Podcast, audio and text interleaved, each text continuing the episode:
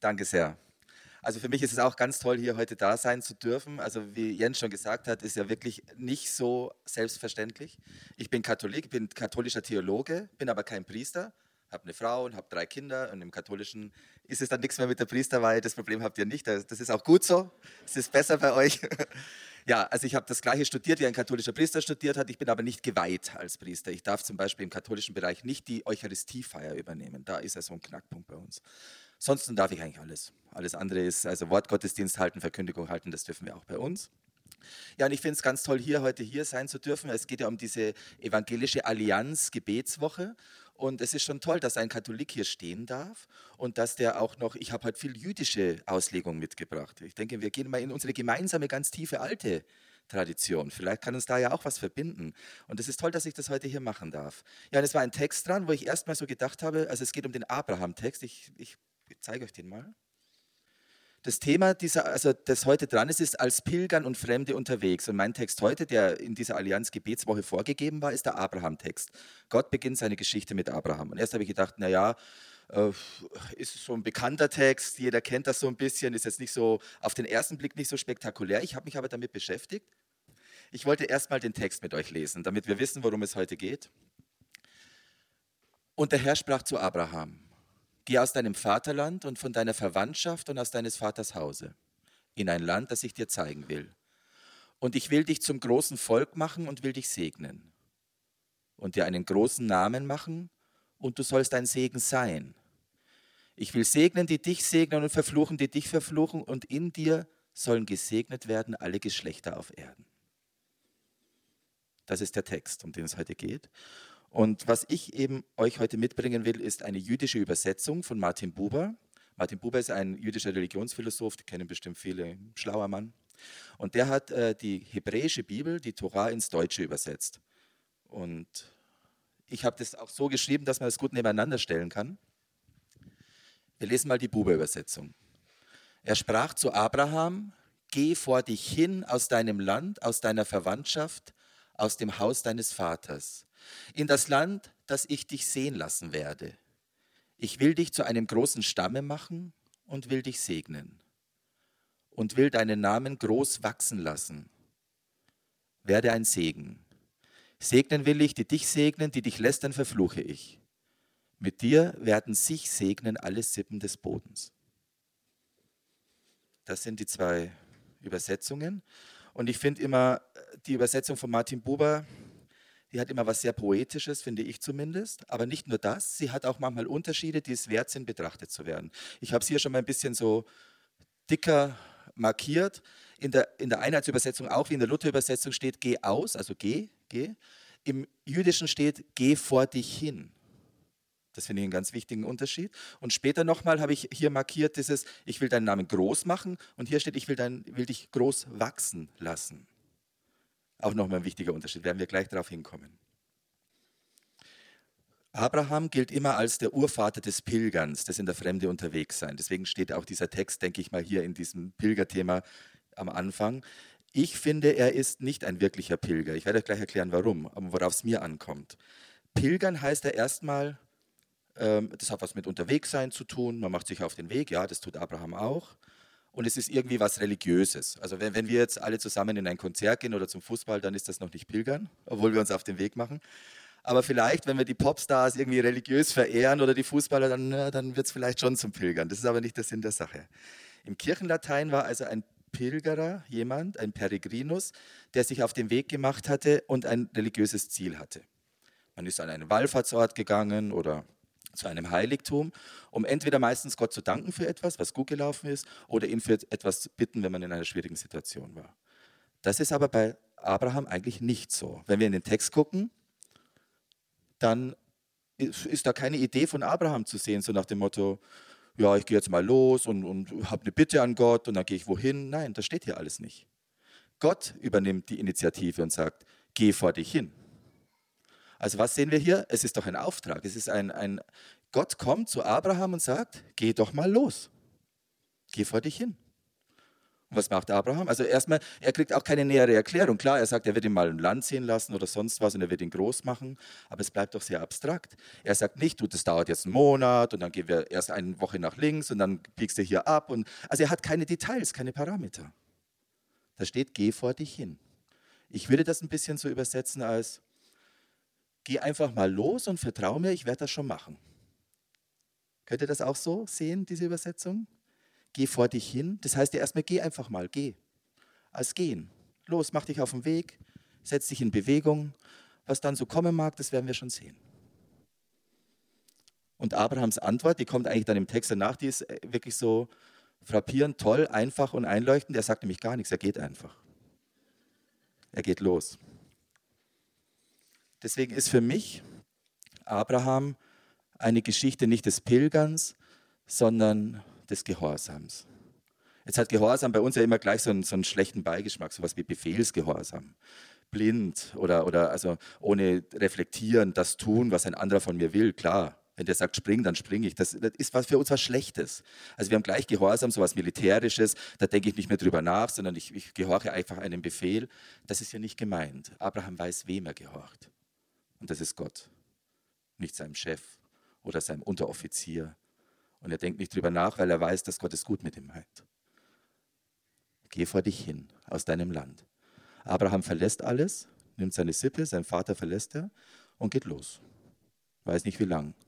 Und die Verheißung, wenn wir die mal angucken, was sagt er denn? Ich will dich zu einem großen Stamm machen, ich will dich segnen und ich werde dich in ein Land bringen, das ich dir zeigen werde. Also er weiß, da ist irgendwas, ich kriege irgendwie ein Land, wenn das stimmt, was Gott sagt. Und aus mir wird eine große, ein großer Stamm, eine große Sippe. Und das Interessante ist eigentlich, wie Gott das machen will. Gott ist ja nicht jemand, wenn ich losgehe und irgendwo ankomme, dass er dann sagt, gut, jetzt schnippe ich mal oder hole meinen Zauberstab raus und mache Ping und dann ist da das Paradies. So läuft das bei Gott nicht. Das kann Gott auch. Aber wenn es um Personentwicklung, um Persönlichkeitsentwicklung geht, dann bringt das nichts dann bringt das nichts, wenn er schnippt und es ist so, wie es sein soll. Sondern ich muss diesen Weg mit ihm gehen. Ich muss mich ja entwickeln. Ich muss ja auch, wenn ich dann ankomme, ein anderer sein. Damit ich das, was mir da verheißen wird, auch in Empfang nehmen kann. Was hilft es denn dem Abraham, wenn er dann sein Land kriegt und seine große Sippe, aber er gar nicht in der Lage ist, das zu führen, zu reflektieren, so zu sein, wie Gott es von ihm will? Er muss diesen Weg machen, weil auf diesem Weg wird er wachsen dieses Großwachsen lassen, das ist für mich, deswegen habe ich das so markiert im Text, äh, eine ganz wichtige Sache als göttliches Prinzip. Gott zaubert nicht groß, er lässt uns wachsen. Und wenn ihr mal an Wachsen denkt, wie, wie, wie, wächst etwas, was am Schluss stabil und groß ist? Denk mal an einen großen Baum, einen Riesenbaum mit einer Krone, eine Million Blätter. Zum Beispiel aus einem Senfkorn kann so ein Baum entstehen. Aber was beschreibt diesen Baum? Der verwurzelt ganz tief, ganz weit. Der hat eine dicke Rinde, die ihn vor der Umwelt schützt. Der hat viele, viele Blätter, wo er das Sonnenlicht herauszieht und seine Kraft bilden kann. Das kann nicht von heute auf morgen entstehen. Der ist nur so groß und so stabil, weil er so langsam wächst. Weil er Zeit hat, dass sein Holz stark wird. Alles, was hochschießt. Was ist denn was, was hochschießt? Unkraut. Unkraut schießt hoch. Wo wächst was unkontrolliert? Entgrenzt. Krebsgeschwür. Nicht gut. Ungesund. Wächst aber schnell. Das ist nicht das göttliche Prinzip. Das langsame, nachhaltige Wachsen mit ihm an der Seite, der auch immer wieder korrigieren kann, der uns auch immer, wenn wir an die Klippe kommen, wo es schwierig wird, einen Schritt weiterhelfen kann. Es gibt auch diese Geschichte, die kennt ihr sicher alle, aber sie fällt mir gerade ein, äh, wo jemand am Strand entlang geht und blickt zurück und dann sagt er, ja, ich sehe immer zwei Fußspuren. Kennt ihr das? Ja, kennt jeder, gell? Da, wo es schwierig war, hat Gott ihn getragen, sagt er, aber da war nur noch eine Spur. Also diesen Weg geht er schon mit uns, dieses Wachsen, dieses Wachsen lassen. Und ich denke immer, wenn wir so in unserem heutigen Leben, wir sind immer so auf Geschwindigkeit getrimmt. So, ja, Time is Money, 3, 2, 1 Mainz, das muss alles schnell gehen, irgendwie so. Frühe Vogel fängt den Wurm, ja, na gut. Ist es denn immer die Geschwindigkeit, die es ausmacht? Wir wollen immer alles sofort. Und wenn wir es dann nicht kriegen, dann klagen wir Gott an. Ja, ich habe doch hier heute im Gottesdienst so gebetet und jetzt komme ich heim und das ist immer noch so blöd, alles. Das ist es nicht. Oft in der Rückschau entdecken wir, wie Gott uns geführt hat, wie Gott uns wachsen ließ. Ich habe das selber und viele von euch bestimmt auch erlebt. Ich bin heute ein Mensch, der ich früher nicht war und fast nicht für möglich gehalten habe. Es sah mal ganz anders aus in meinem Leben. Ich habe auch Gott angeklagt und gesagt, ja, wo ist denn, du verheißt doch immer die Deinen im, im Evangelium, die, die, die, kriegen ein Leben in Fülle, wo ist es denn, mir geht scheiße hier. So habe ich da jahrelang, äh, wo ist denn dein Segen? Ja, aber was ich vergessen habe, ist doch, Gott kann ja nicht alles segnen einfach. Er wird nicht, wenn du ein schlechtes Leben führst, dieses Leben segnen. Natürlich nicht. Oder er wird nicht deine eigene Idee, die du hast und denkst, das will ich erreichen und dann warten wir auf den Segen Gottes. Na, so läuft es nicht. Ich muss schon mich auf seinen Weg begeben. Gott hat mit jedem von uns einen Plan. Wir nennen im Katholischen einen Heilsplan. Mit dir, mit dir, mit dir. Er hat einen Plan für dich. Und ein Heilsplan heißt, er will dich heil machen. Und heil machen heißt, da müssen Wunden sich schließen. Die müssen verheilen. Da muss ich erstmal wieder gesund werden, dass dann was wachsen kann. Das ist das göttliche Prinzip das groß wachsen lassen, nicht groß machen. Das gefällt mir am jüdischen Text so gut. Und ich denke immer, wenn wir immer zu schnell sind, für Gott mag das manchmal ganz absurd erscheinen. Wenn ich zum Beispiel, ich, mir ist so ein Bild gekommen äh, von meinen Kindern, wenn man eine Kastanie sammelt, ich kann doch nicht die Kastanie zu Hause hinlegen, sie gießen und sagen, wo bist du, Schatten des großen Kastanienbaums, in dem ich legen kann und der mir da äh, meine Kühle spendet. Na, so läuft das nicht. Es wird ein großer Baum entstehen, aber das dauert. Und wenn ich bei Abraham gucke, jetzt wir gehen nochmal zurück. Abraham hat diese Verheißung bekommen. Und was ich gesagt habe, steht im nächsten Vers, der nach dem Text kommt hier, im Vers 4, er ging einfach los. Jetzt würdet ihr vielleicht sagen, oder viele heutige Menschen sagen, ja, der hat ja direkten Kontakt zu Gott. Gott hat ja mit ihm gesprochen und dann hat er gesagt, ich gebe dir das und das und das, dann kann ich doch losgehen, ist ja safe. Habe ich ja vom Chef persönlich die Garantie bekommen. Na, naja, so ist es nicht. Also erstmal hat Abraham keine Details erfahren. Er wusste nicht, wie das laufen soll, was das laufen soll und er ist trotzdem losgegangen. Und jetzt das Besondere an der Sache, wie alt war Abraham, als er diesen Ruf bekommen hat? 75. Gott hat ihm einen Sohn versprochen, einen eigenen. Von einer Frau, die genauso alt war wie Abraham fast, Sarah. Sarah, über Sarah steht, das, ich, das muss ich euch vorlesen, diesen Satz finde ich so toll. Die war ja auch schon älter. Und da steht in der Bibel, also sie war quasi schon jenseits der Wechseljahre. Und äh, da steht, äh, ihr erging es nicht mehr, wie es Frauen zu ergehen pflegt. also sie war schon ein bisschen älter und Abraham auch. Und jetzt ist es doch nach menschlichem Ermessen völlig abstrus, völlig absurd, dass da ein Sohn geboren werden soll. Und dann soll es nicht nur ein Sohn geboren werden, sondern es sollen viele und es soll ein riesen Stamm entstehen und Abraham soll das auch noch erleben. Wie soll das funktionieren? Deswegen heißt Isaac dann auch Isaac, weil es äh, das Lachen ist, weil seine, die Frau Sarah lacht ja, wo sie hört, dass das noch passieren soll. Es ist absurd. Und trotzdem macht sich Abraham auf den Weg. Und ich habe so ein, ein Bild immer in mir, Warum können wir Gott vertrauen? Warum können wir, auch wenn es für unser menschliches Ermessen so absurd und abstrus wirkt, warum können wir trotzdem das annehmen, dass Gott da schon einen Plan haben wird? Im Matthäus-Evangelium steht zum Beispiel, dass unser Name in seine Handfläche geschrieben ist. In seine Hand, das kennt ihr bestimmt auch. Eins meiner Lieblingszeichen in der Bibel. Was schreibt man denn in seine Hand? Die Handfläche ist äh, eine ganz verletzliche Stelle. Wenn wir uns ergeben, wenn ein Feind oder ein Gegner kommt, dann heben wir die Hände, wir, wir geben uns preis. Wir geben den Schutz auf, zeigen ihm die Handfläche und sagen, tu mir nichts. Ich ergebe mich. Also diese ganz empfindliche, behutsamste Stelle am Körper so ungefähr, da schreibt Gott unseren Namen rein. Was machst du mit etwas in deiner Handfläche? Beschützen, oder? Wie so ein kleines Tier. Und diese Gratwanderung, ich denke, stelle mir dann immer vor, wir sind so ein kleines Tier und Gott will uns retten, aber das kleine Tier versteht es oft nicht so ganz, dass es gerettet werden soll und hat Angst. Und diese Gratwanderung von Schutzraum bieten, aber, aber natürlich auch nicht die Luft zum Atmen nehmen. Gerade so festdrücken, dass wir Schutz finden, aber nicht sterben da drin.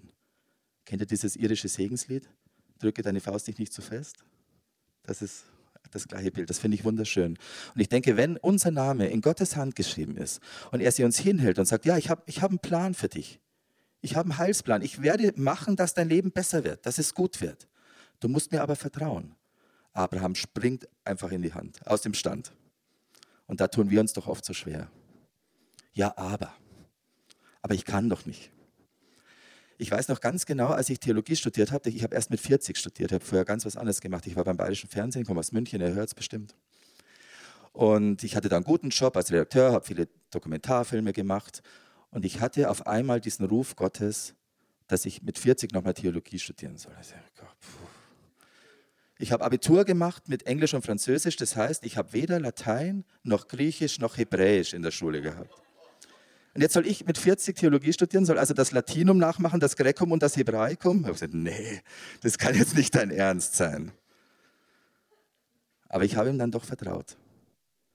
Habe meinen Job gekündigt in München, bin nach Münster gegangen, an die Theologische Hochschule und habe dann erstmal mit den Sprachen angefangen. Und tatsächlich habe ich nach elf Semestern, das ist besser als die Regelstudienzeit, mein Theologie-Diplom gemacht. Dazwischen noch zwei Kinder bekommen mit meiner Frau. Ich will damit sagen, der Plan Gottes hat funktioniert, obwohl er mir sehr abstrus erschien. Aber ich habe mich darauf eingelassen. Das fiel mir nicht immer leicht. Ich will mich jetzt nicht als Held darstellen, sondern es war schwierig. Viele, alle haben zu mir gesagt, meine Familie, meine Freunde, du spinnst doch, du kannst doch deinen Job nicht aufgeben. Du hast einen guten Job in München, spinnst du? Was machst du dann, wenn das nichts wird? Und wenn du dann Theologie studierst, kriegst du dann einen Job. Ja. Ihr könnt euch nicht vorstellen, wie gesegnet dieser Weg war. Und er war so gesegnet, weil er der Plan Gottes für mich war. Nicht wegen mir. Ich habe nur eins gemacht, ich habe ihn angenommen, ja. Gegangen ist Gott mit mir. Ich erzähle euch da eine kleine Anekdote. Wir sind zum Beispiel, mit meiner Frau bin ich dann von München weggezogen. Sie ist nach Bremen hier gezogen und ich nach Münster zum Studieren. Und damals waren wir noch nicht verheiratet, war sie noch meine Freundin. Wir hatten dann einen riesen 7,5 Tonner Lastwagen voll Kram, weil wir haben in München gemeinsam gewohnt, da war der doppelte Hausstand da drin. Und dann sollten wir erst nach Münster und das hier abladen. Wir kannten in Münster zum Beispiel niemanden. Ich habe dann so, da war das erste iPhone, hatte ich da, konnte ich schon meine, so habe ich so eine Annonce in die Zeitung gesetzt, dass wir Umzugshelfer suchen. Und dann hatten wir, also schon Wochen vorher, hatten wir also fix gemacht, dass fünf junge Leute uns helfen, in Münster die Sachen auszuladen am Abend. Wir wollten in der Früh losfahren, am Abend in Münster sein und das machen. Dann gab es eine Totalsperre auf der Autobahn. Wir standen da. Wir mussten auf dem Parkplatz übernachten. Und ich habe gesagt, ja, das ist ja nicht so schlimm, aber die ganzen Umzugshelfer sind nicht mehr da. Die warten ja auf uns. Da musste ich die alle anschreiben und habe gesagt, sorry, wir kommen nicht rechtzeitig. Könnt ihr denn auch morgen früh? Wisst ihr, wie viele gesagt haben, sie können auch morgen früh? Keiner. Dann standen wir da. Meine Freundin und ich haben gesagt, das, das wird toll. Schränke, alles, Waschmaschine, Kühlschrank, wie soll ich das machen? Wir kennen niemand. Dann habe ich gedacht, mein Gott, ich nehme jetzt mein Telefon und schreibe einfach mal an so, eine, so, eine, so ein schwarzes Brett in Münster. Wir brauchen dringend Leute, die uns da helfen, weil wir wissen nicht, wie wir es hinkriegen sollen. Ich habe das wirklich so geschrieben. Und dann fünf Minuten später macht es bing, bing, bing, bing, bing, bing. Ich habe nach fünf, sechs, sieben, acht Leuten gesagt, es reicht. Das war Gott.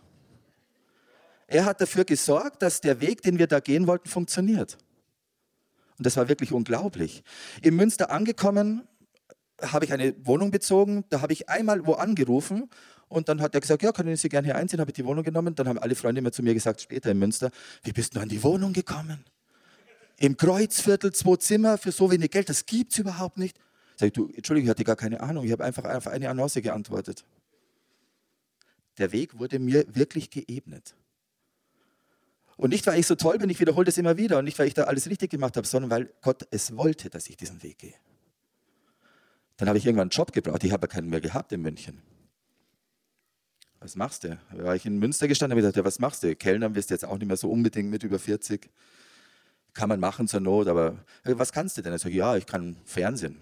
Filme machen kann. Ich, ja, hilft mir das jetzt irgendwas, einen Job zu kriegen? Dann habe ich gedacht, okay, also ich will auch keine Filme mehr machen, weil dann ist das wieder meine Hauptbeschäftigung. Ich will ja studieren, ich will ja, ich will ja von Gott erfahren im Theologiestudium. Dann habe ich gedacht, okay, aber ich könnte ja mal zum Fernsehen gehen. Im Münster hat ein Regionalstudio des WDRs und könnte einfach mal sagen, als Cutter mich bewerben oder so. Cutten ist super, da kannst du dann nach der Schicht heimgehen. Also ist wirklich so ein Job muss ich nicht so mein ganzes Herzblut da investieren. Gehe ich da hin und sage ich, ja, ich wollte mal fragen, ob man hier als Cutter arbeiten kann. Dann sagt er, sagt er wörtlich zu mir, der Chef der Schnittabteilung, Sie schickt der Himmel. Dann sage ich, das ist ja schön.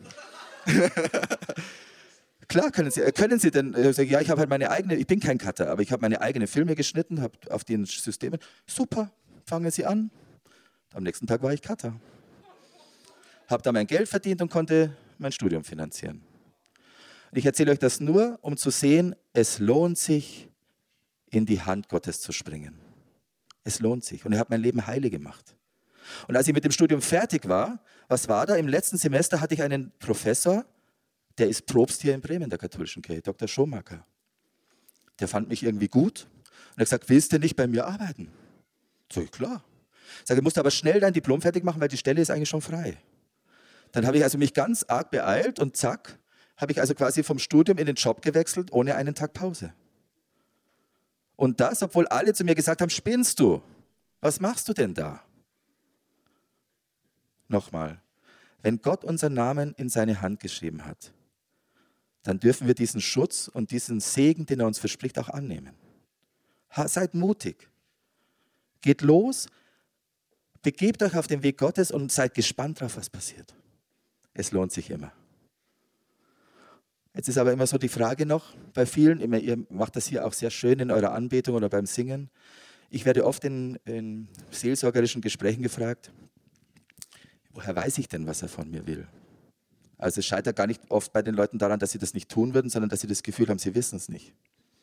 Was ist denn sein Plan für mich? Er redet nicht zu mir. Doch er redet ohne Unterlass. Er redet ständig. Meistens liegt es daran, dass wir nicht zuhören. Zuhören haben wir ja schon ein bisschen verlernt in unserer Gesellschaft. Alles redet. Überall redet es und es ist laut. Zuhören ist irgendwie nicht mehr so angesagt heutzutage. Aber genau das brauchen wir. Gott spricht zwar manchmal durch Feuerwände oder mit einem Donnergrollen, aber doch meistens so leise wie der Wind. Ein Säuseln im Wind, die Ruach, der Hauch, das ist Gott. Und um den zu hören, muss ich auch einfach mal leise werden. Beten, leise werden und zuhören. Du hast es so schön gesagt. Lass uns beten und zuhören, hast du vorher gesagt. Das ist ganz wichtig. Und ich möchte euch nochmal einen Satz mitbringen. Was heißt ein Satz? Das ist das wichtigste Gebet der Juden. Das Shema Israel. Shema Israel heißt übersetzt, höre Israel. Zuhören sollen sie. Und ich möchte euch gerne diesen Satz, des, die ersten Sätze des Shema Israel. Höre Israel, der Herr ist unser Gott, der Herr ist einzig. Das ist der erste Satz, wenn ihr so wollt, des jüdischen Glaubensbekenntnisses. Der zweite Satz ist, der wird eigentlich ganz leise gesprochen. Gelobt sei der Name der Herrlichkeit seines Reiches für immer und ewig. Und ich möchte euch einladen, diesen Gebetsruf gesungen mit mir zu hören und dass wir danach ein bisschen in die Meditation gehen und darüber nachdenken, was ist Gottes Plan mit uns und sind wir bereit, wenn wir ihn erspüren, wenn wir ihn hören, auch zu gehen? Seid mutig. Gott wird euch nicht enttäuschen.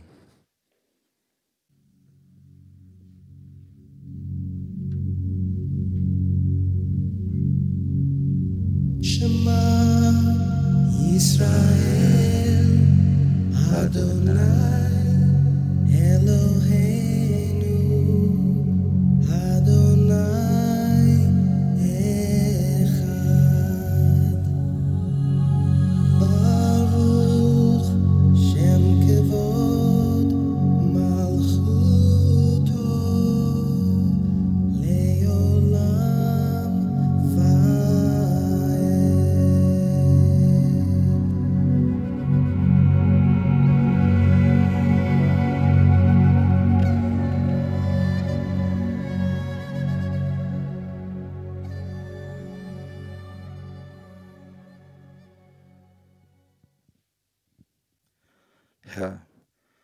diesem Text bei der Berufung Abrahams kommt fünfmal das Wort Segen vor.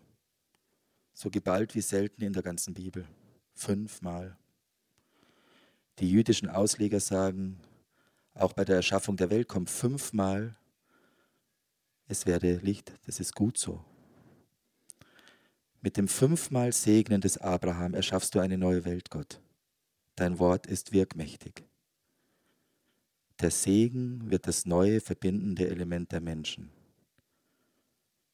Nachdem die Sprachen verwirrt waren, hat dein Segen die Menschen wieder geeint. Lasst uns auf diesen geballten Segen vertrauen, der Abraham gegeben wurde, aber durch ihn, und so steht es im Text, sind auch wir gesegnet. Und springt los in die Hand Gottes, der einen wunderbaren Plan für euch hat. Euren eigenen Heilsplan.